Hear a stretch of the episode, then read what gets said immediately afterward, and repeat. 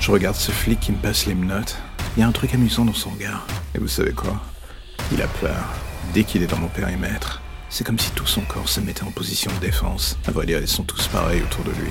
Je suis à genoux, les mains derrière la tête.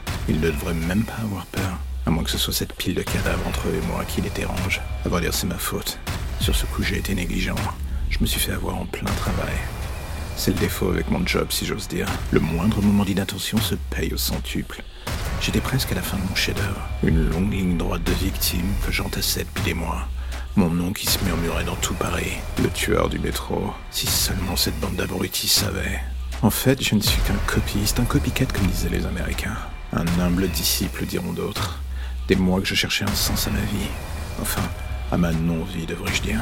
Et j'ai suivi son chemin. Une longue traînée de sang que j'ai juste émulée. Un apprentissage qu'il prodiguait au sein de ses propres actions. La police le traque depuis des mois sans comprendre que dans l'ombre, nous sommes des dizaines, tous en formation, tous investis de la même plénitude que l'on ressent en marchant dans ses pas. Et là, alors que je regarde ces flics vomir sur la scène du crime, je me dis que eux ne veulent définitivement plus suivre mes pas. Ils sont tous salis jusqu'au plus profond de leur âme. Tout cela à cause de ce qu'ils viennent de voir. D'une certaine manière, j'ai tatoué leur esprit. Et au final, j'admire l'abnégation qu'ils mettent dans ce job. On oublie souvent qu'ils sont les premiers spectateurs des créations que moi et mes semblables, on laisse toujours sur le pavé. Du sang, de la bile, et j'en passe. Tout cela dans un magma de corps et eux qui pataugent au milieu. Ils sont des soldats à qui l'on oublie d'en mettre une médaille. En particulier quand on y pense que l'on finisse nous tueurs par avoir presque autant, si ce n'est plus, de sympathie pour eux que vous n'en avez en les croisant. Mais encore une fois, comme je vous dis, je vous en veux pas. Qui suis-je pour juger ? Qui suis-je pour vous juger ?